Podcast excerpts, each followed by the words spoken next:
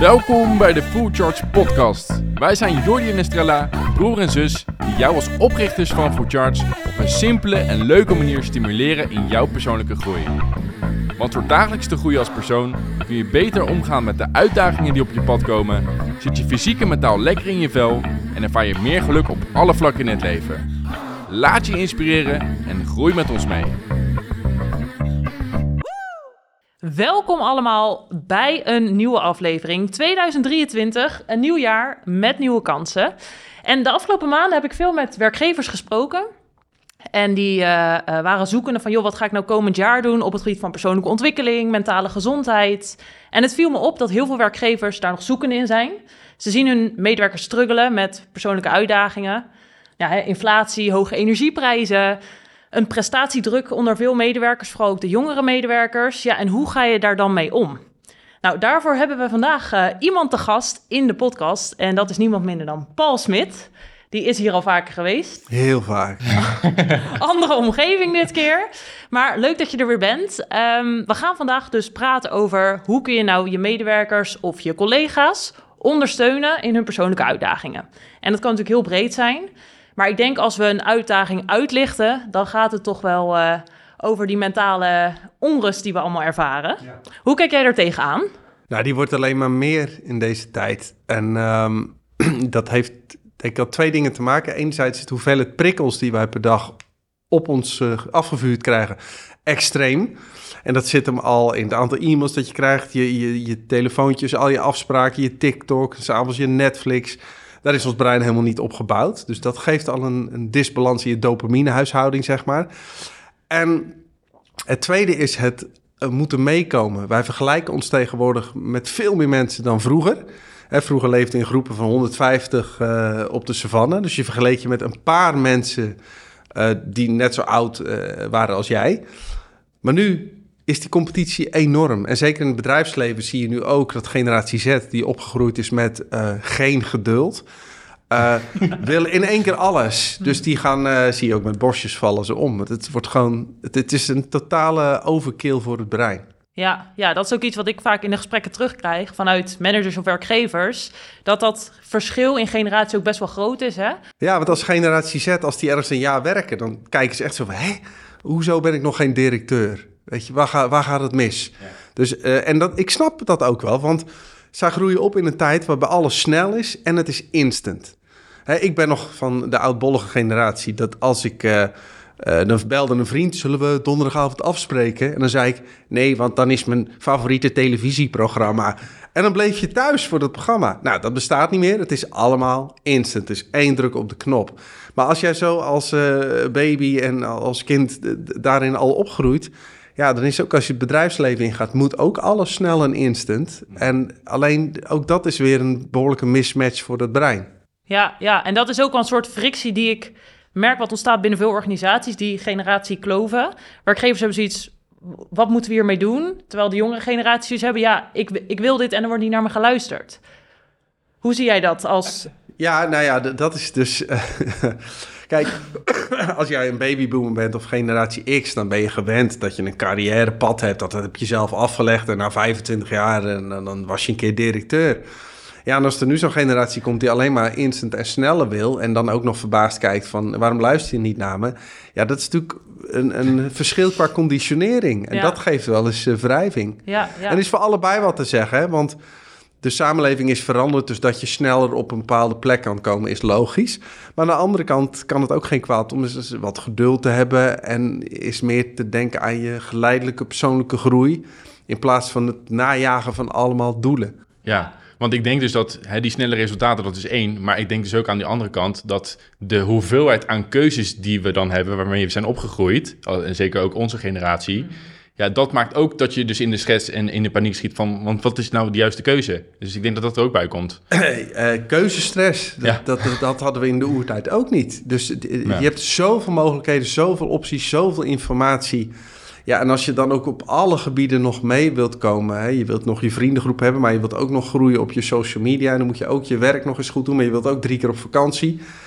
Ja, we vragen wel erg veel van onszelf. Ja. En, en dus, dus wij worden eh, minder gelukkig naarmate er meer keuzes zijn. Dat is de ironie. Ja, dat is echt zo. Ja, ja. ja, en ik denk ook dat vanuit beide kanten, als je het dan hebt over die generatieverschillen, als dat met elkaar kan samenwerken, dan is het optimaal, wat mij betreft. Hè? Dus en het geduld van de een, en ook wel de nuchterheid van wat oudere generaties, denk ik. Maar op zich is de snelheid van jonge generaties wel tof. Je kan er veel mee. Maar ik denk dat het gecombineerd moet worden. Ja, dus kijk, het is ook logisch. ehm, de jongeren hebben meer dopamine nog. Hè, tussen 20 en 30 zit dat op zijn piek. Dus je hebt superveel enthousiasme, motivatie. Je bent op je crea- meest creatieve niveau op dat moment. Alleen de ouderen hebben er iets meer de levenservaring en de wijsheid. En als je dat nu kan combineren en naar elkaar luistert, dan kom je het verst. Dus het, het blijkt ook hè, dat ehm, van die jonkies die een bedrijf starten, als die een mentor hebben, komen ze veel sneller en dan gaan ze veel verder. Want er is ook iemand die de weg al heeft afgelegd en jou continu behoedt voor dingen. Eh, en zonder mentor zie je dat ze vaak, eh, echt vaker hun kop moeten stoten voordat ze iets bereiken. Ja, en alle kanten op schieten. Ook alle kanten op schieten, maar ook veel te snel een, een beslissing. Want ik, ik coach ook nog wel eens beginnend ondernemers. Die hebben dan, dit is het idee. En omdat ze zoveel dopamine hebben, dopamine maakt je ook een beetje blind. Zo ook als je verliefd bent, heb je knetterveel dopamine. Ehm, dus je voelt je ontzettend enthousiast over je idee, maar je hebt ook het enthousiasme om het neer te zetten. Alleen daardoor zet je heel veel energie op iets wat uiteindelijk niet altijd werkt. En als ik ze dan een paar kritische vragen stel, dan van, oh ja, oh ja, had ik nog niet bij nagedacht. Maar dat behoedt je wel voor eh, duizend uur ergens instoppen voor niks. Ja. Ja, en als je dan kijkt naar het bedrijfsleven en wat daar nu gebeurt qua uitdagingen, heb jij dan praktische tips voor werkgevers of managers tegenover de medewerkers om dus misschien meer rust te nemen, beter grenzen aan te geven? Hoe kijk, heb jij daar tips voor? Uh, je moet het gaan organiseren, want ons brein die uh, hopt van dopamine naar dopamine shot, gaat uit zichzelf niet stoppen. Dus als jij als policy hebt, na negen uur s avonds uh, doet je webmail het niet meer, bijvoorbeeld. Uh, dan creëer je echt een, een structuur die de cultuur als het ware gaat helpen. Um, maar het is als je wilt dat je mensen gezonder leven, haal de broodjes kroket en de friet uit de kantine. Echt op dat niveau moet je dingen gaan inzetten. En gewoon afspraken maken van wanneer doen we iets wel of doen we iets niet. Want als jij 24-7 aanstaat, uh, ja, laat ik zeggen, het, het brein wil alleen maar meer. En, en het brein denkt nooit op TikTok naar swipe nummer 100, zakken stoppen. Dus het is alleen, zag ik laatst weer een moeder, die had dan zo'n timer ingesteld. Ja, dan is gewoon je tijd op en dan stopt het. En dan heb je wel even uh, weerstand van het kind. Maar anders, dat brein, dat stopt niet. Dus we moeten onszelf, zeker als die AI zich er ook mee gaat bemoeien nu, in bescherming nemen. Anders dan uh, gaan nog meer uh, jongeren omvallen. Ja. Wat nu al echt gaande is. Ja, ja. ja. dus jij zegt hè, vooral een stuk kijken hoe kun je de omgeving eigenlijk zo beïnvloeden dat bepaald gedrag beïnvloedt. Ja, en dat zit hem al dat als wij uh, een vergadering hebben, ligt, is je telefoon uit. Ja, en als je uh, met iemand in vergadering bent, ligt je telefoon op zijn kop. Dus, dus gewoon basale afspraken maken. Ik heb ook als ik met mensen aan het eten ben, ja, als je telefoon gaat en je neemt hem op, dan kap ik met het diner. Dan is het gewoon voorbij. Ja. Dan kon je, ik was laatst ook iemand die kwam op bezoek. Oh ja, die moet ik even nemen. Nou, ik ga gewoon naar boven werken. En die komt dan een half uur. Hey, waar ben je nou? Ik zeg, ja, sorry, ga maar naar huis. Ja. Ik pik het gewoon niet. Alleen, je moet wel echt afspraken gaan maken op dat niveau. En dat zit hem in hele slimme dingen. Ga staand vergaderen, want dan is dat brein veel sneller uh, met zijn gebabbel. Uh, je, het is effectiever.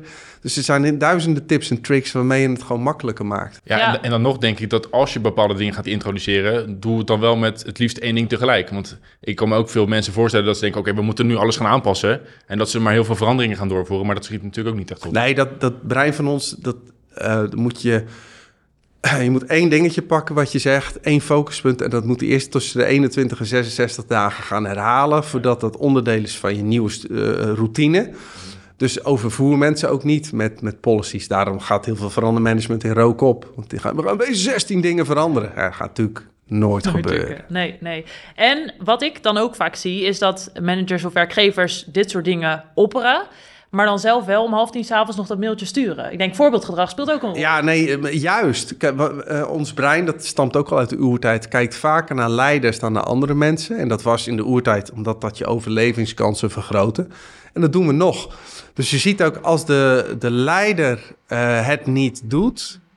gaan de mensen ook niet volgen. Dus ja, het, het begint wel, wel met goed leiderschap. Ja, ja, helder. En als je dan kijkt vanaf de onderkant, hè, dus vanuit medewerkers, ehm, zie jij daar ook kansen om juist vanaf die kant aan te vliegen? Om, om een verandering te creëren in de cultuur? Nou, vaak is dat ook hoe het begint, dat er een bepaalde urgentie ontstaat bij medewerkers eh, die iets willen. En dan vanaf eh, bottom-up er een, een verandering ontstaat. Dus de behoefte van de mensen vertaalt zich nog wel eens in, in veranderingen aan de top. Ja, ja, dus het kan van twee kanten komen. Nou ja, sterker nog, als je wilt veranderen, moet je het nooit opleggen. Hè. Ze zeggen, je moet vragen, niet opdragen. Dus als jij wilt dat iemand bijvoorbeeld eh, meer aan zijn gezondheid denkt, ga niet zeggen en jij mag dat niet meer. Nee, wij willen hier aan werken. Wat zijn jouw ideeën? En wat nog beter is, is dat je vraagt, wat is jouw advies? Ja. Want als mensen om een advies wordt gevraagd, dan word je ook nog eens geëerd als het ware in je deskundigheid. En dan gaat het brein veel sneller meebewegen. Ja, ja, ja, ja. En dat is leuk dat je zegt van die intrinsieke motivatie is echt belangrijk. Want dat merken we ook wel eens vanuit Food Ja. Charge. Als het ingezet wordt, heb je altijd een club die sowieso meedoet. Ja. Een club die, nou oké, hè, ik ga het proberen. En een club die zegt, ik doe het absoluut niet. En ik denk ook dat oké vinden. En vanuit daar een soort van stap voor stap steeds meer mensen meekrijgen. Dat dat ook wel echt de way to go is. Ja, verandering begint altijd met het eh, eigenwijze clubje dat denkt, oh, dat gaan we doen. En eh, ons brein is heel erg gevoelig voor de sociale druk. Dus als hij ziet, oh, die zijn aan het meebewegen... en dan geleidelijk aan komt de grote groep. En je hebt altijd een percentage zeikers, maar dat, dat is eh, inherent aan. Dat moet je ook geen aandacht aan besteden. Nee, want dat is ook een vraag die ik dan vaak krijg. Van hoe krijg ik dan iedereen mee? Ja, niet dat, nee, niet dat- die 20% die nooit mee wil... Doe het niet. Ze gaan toch ook niet bij, bij FC Barcelona de meeste aandacht geven aan de mensen die op de bank zitten en niet presteren. Nee, de aandacht geef je aan je best presterende medewerkers. Ja, ja. En als je dan nu ehm, een werkgever of manager bent en je staat zo voor het nieuwe jaar, je denkt, ja, dit jaar, wat ga ik eens doen? Wat wij vaak zien is, eh, er worden bootcamps georganiseerd of een fruitmand, zeg maar dingen waarvan je zegt, tuurlijk, dat helpt een klein beetje, hè? dat is de omgeving. Maar uiteindelijk gaat het wel om welke keuzes maken de mensen, zowel op het werk, maar ook thuis. Ehm, wat mij betreft moet het dus ook wel echt vanuit de persoon dan komen. En dan is natuurlijk de vraag, hoe kun je dat als werkgever stimuleren of ondersteunen zonder dat je te veel bemoeit met de keuzes die ze maken? Ja, dat zit hem haast in een stukje framing en priming. Je moet mensen eerst bewust maken van eh, gezondheid of wat dan ook. Ehm, en hoe je daarmee aan de slag kan. En verandering begint bij bewustwording plus een actie. Dus, dus de alleen bewustwording, waar, ja, we moeten bewust worden, dat leidt tot helemaal niets. Want dan denkt Brian, oh ja. Kijk, ik weet ook wel dat het, eh, ik ben me echt volledig bewust dat als ik eh, vier keer per week sport, dat dat heel gezond is. Maar dat leidt nog helemaal niet tot de, de, mijzelf die een tas inpakt en naar de sportschool gaat. Ja, precies. Hetzelfde als dat je een boek leest dat je denkt van zo, nu ben ik echt veranderd. Maar het is Dus het is de, het boek met de schriftelijke cursus kunstschaatsen. Ja, dan heb je het boek uit, maar je kan nog niet schaatsen. Nee, en, ja. en, dus daar, en, maar daar gaat ook heel veel verandermanagement door scheef. Dat we allemaal maar op high-sessies zitten en kernwaarden verzinnen en protocollen. En ja, dat is leuk bedacht, maar het verandert geen gedrag. Nee, nee. En dat vind ik wel ook het mooie, hè? als we vanuit Futurts dat iemand een expert spreekt. Daarmee wakker je de mensen aan. Je ziet ze bewust worden van, oké, ik moet misschien echt wel wat veranderen, want er gebeurt gewoon veel in mijn hoofd. Ik, ik ervaar die onrust. En vervolgens dan de actie erachter, de, zeg maar daarna, dan zie je wel dat ze meer veranderen. En dat zeg jij ook altijd, vanuit die passie van, oh, maar het, het kan ook op een leukere manier, in kleine stappen. Want we denken, het moet allemaal groot. Ja, dat, dat is ook een denkfout. En wat je zegt, het begint, verandering begint altijd bij of passie of urgentie. Het brein moet een trigger krijgen. Eh, dus heel veel mensen eh, die ook naar mijn eh, trainingen komen vaak, komen uit een urgentie. Die hebben een burn-out of die, die struggelen ergens mee. En dan wil dat brein een uitweg. Ja, en dan is er een opening tot verandering. En dus dat begint met eerst een stukje bewustwording, informatie delen. Nou, dat doen jullie in de app ook. Ja, en dan moet je echt concreet dagelijks je routines gaan aanpassen. Dat doet jullie app ook. Dit is echt goede commercial die je maakt. Maar, ehm, en, en doe je dat niet, mislukt het simpelweg. en, en of dat nou is met ik wil stoppen met alcohol, vaak naar de sportschool... of we willen veranderen in het bedrijf. Ja, met kleine concrete stappen. Dat is ook implementation intention, hè? Ja. De beste verandertool is daar volledig op ingericht. Dat je met hele kleine stappen die verandering doet. En dat zit ook in Lean en Kaizen. Dat, ja, dat is gewoon beproefd. Alleen vaak vergeten we dat. We beginnen met... eh, vanaf 1 januari ga ik eh, stoppen met drinken. Maar dat roept jouw neocortex. Maar die oudere delen in het brein denken... dat zullen wij nog wel eens zien.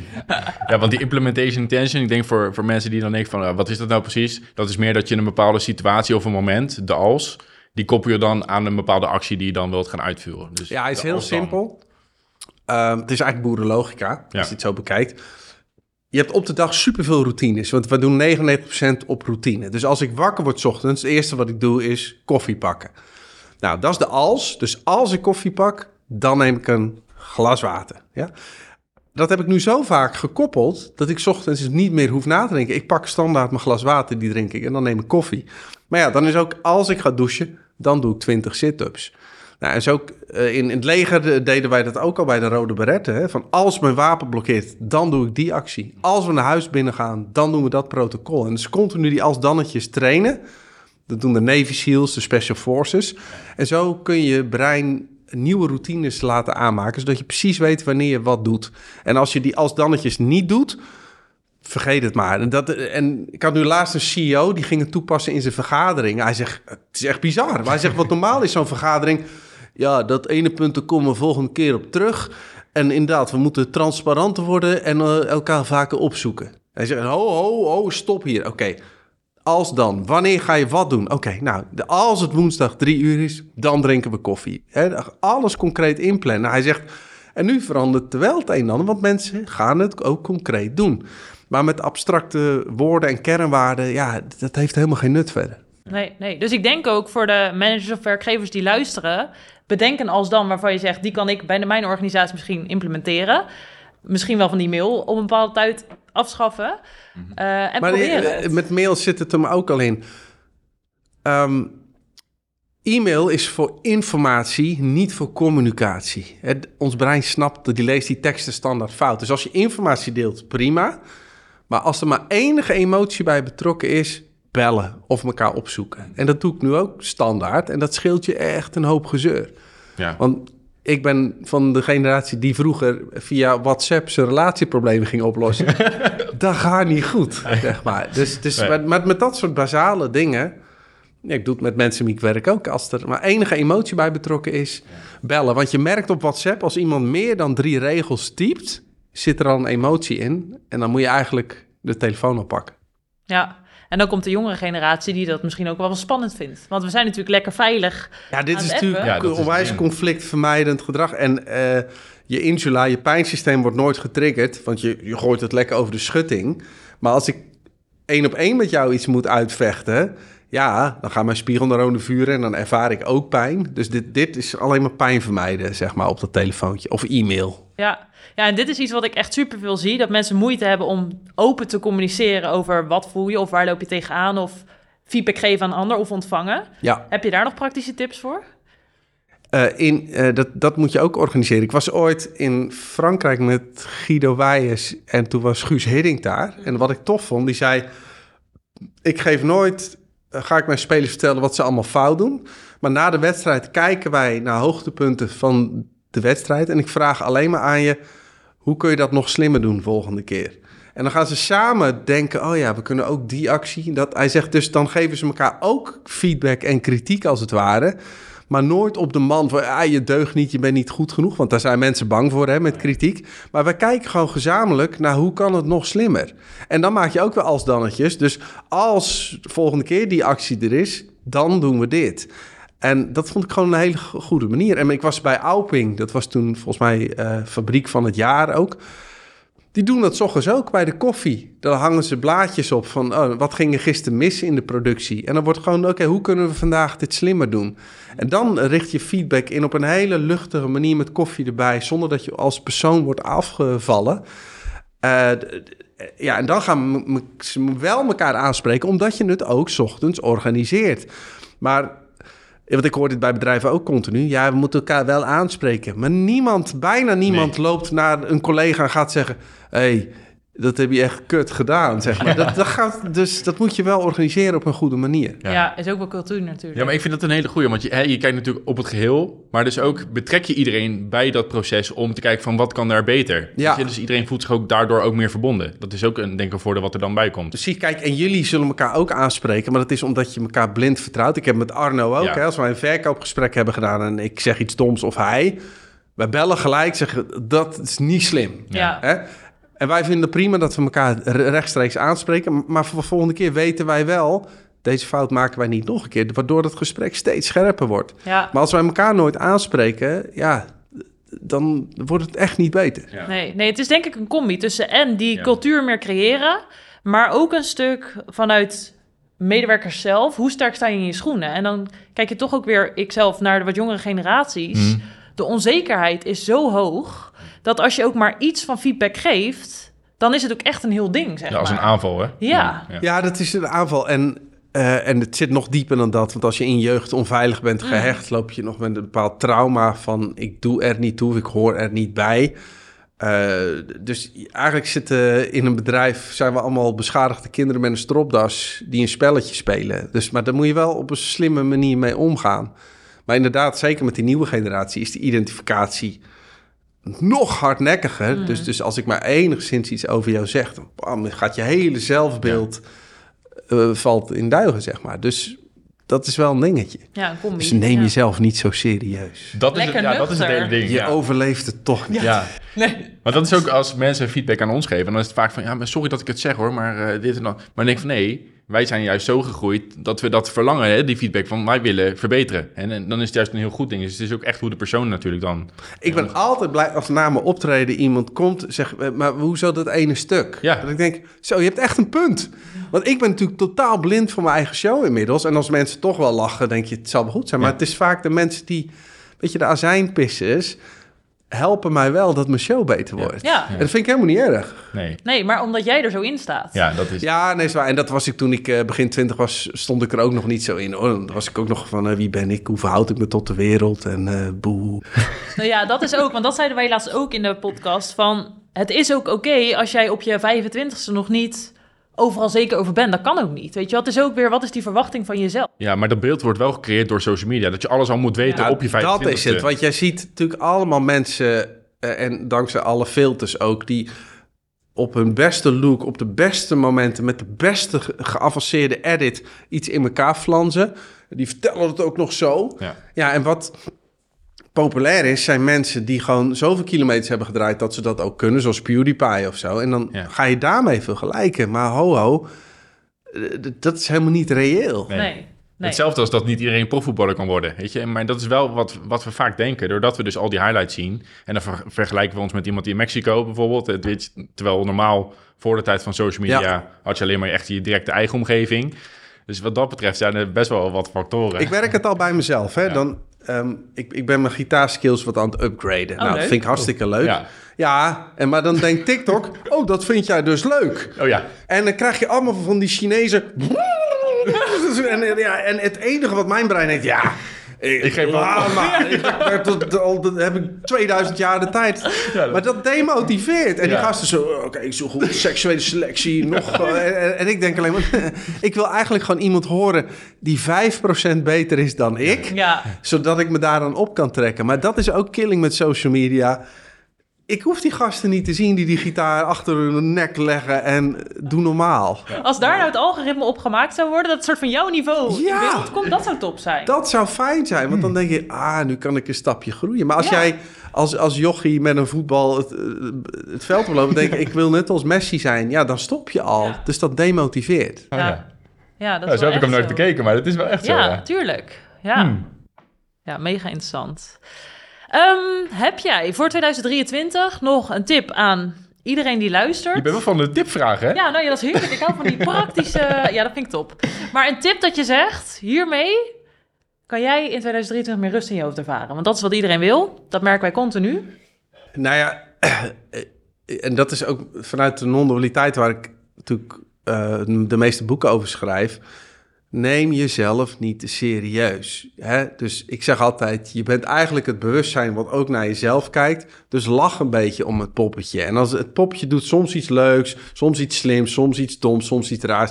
Maar kijk er gewoon naar en denk, ach god, laat maar. maar mensen ma- maken ten eerste zichzelf zo belangrijk.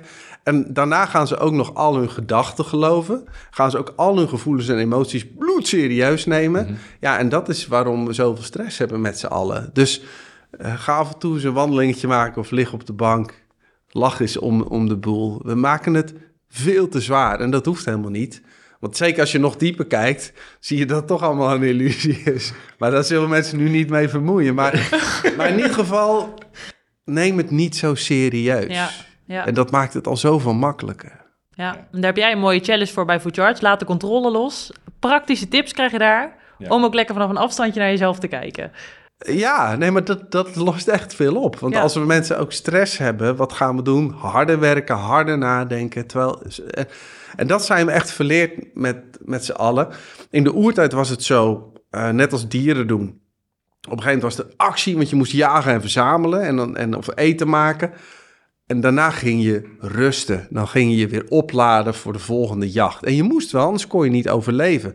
Maar nu, omdat we toch wel overleven, nemen die rustmomenten niet meer. Want op het moment dat wij rust willen nemen, pakken we die telefoon. Gaan we weer op Instagram en TikTok. Of we, gaan, we kijken per dag gemiddeld drie uur Netflix. Het is alleen maar verdoven, verdoven en, en Prikkels. op prikkels. En als die dopamine shots niet meer werken, dan neem je er nog een fles wijn bij s'avonds. Uh, of je steekt een joint op.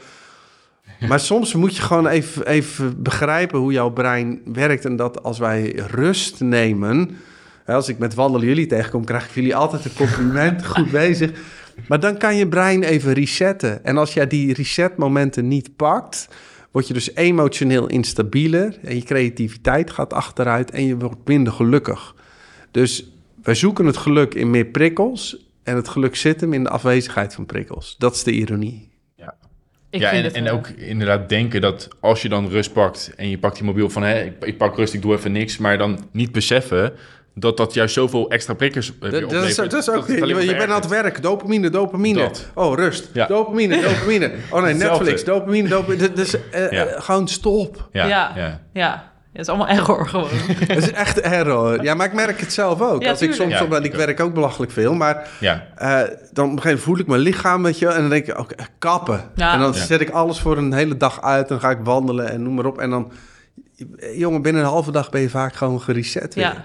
Ja, maar dat is het mooie. Als je het opmerkt, dat je ook echt denkt van... oké, dit gaat, nu is het klaar, weet je. En dan ook gewoon alles uit kan zetten, dat is top. Ja, Maar als je dat natuurlijk niet kan... En het lijkt nu erg als zeg alsof je dat niet kan. Maar het is meer, Ja. we worden zo misleid om het niet te kunnen. Het is ook, tenminste, ik denk... Sommige mensen nemen slachtofferrol aan, maar aan de andere kant denk ik... we zijn ook een soort van slachtoffers van wat er, hoe we maar getrokken worden naar alles. Ja, nee, ja eh, als je jezelf helemaal gek laat maken door deze eh, gekke tijd, zeg maar, met alle prikkels van dien. Ja, t- eh, ik denk dat er, dat zie je ook in Amerika steeds meer. De dopamine detox is in opkomst onder Ja. jongeren. Gewoon, die merken ook, ik loop vast. En stel dat ik nu eens een dag alles uitzet. Of een gast, die volgde ik laatst, die had 13 miljoen views. Die had een week gedetoxed. Een week geen telefoon, geen Netflix, ge- geen niks. En die zegt de eerste twee dagen word je knettergek. En de derde dag denk je, zo, ik ben zo productief. En de vierde dag voel je mijn creativiteit groeit en je, je komt in balans. Dus echt een wonder wat dat doet. Ja, En ja, het is best tof dat dat... Maar ik vind Full Charge ook al een... een eh, een van die elementen die je op ziet komen... omdat mensen op een andere manier willen gaan kijken... van hoe verhoud ik mij tot de wereld... en hoe beweeg ik mij daarin voort. Dus Ja. het is best Ja. wel tof dat daar steeds meer animo voor komt. Ja, ja, zeker. Top. Ik eh, zeg een interessante aflevering. We gaan hem eh, afsluiten. Yes, Dankjewel, Paul. En eh, vast weer tot een volgende keer. zeker. En waar, waar kunnen mensen je vinden? paulsmit.nu. Punt nu. En op het podium. Soms, ja. Heb jij na het luisteren van deze aflevering ook zin om stappen te zetten in jouw persoonlijke groei? Ga dan naar foodcharge.nl voor alle informatie over de Foodcharge app. Hiermee leg je dagelijks de focus op jezelf en werk je actiegericht aan hetgeen waar jij nu in wilt groeien.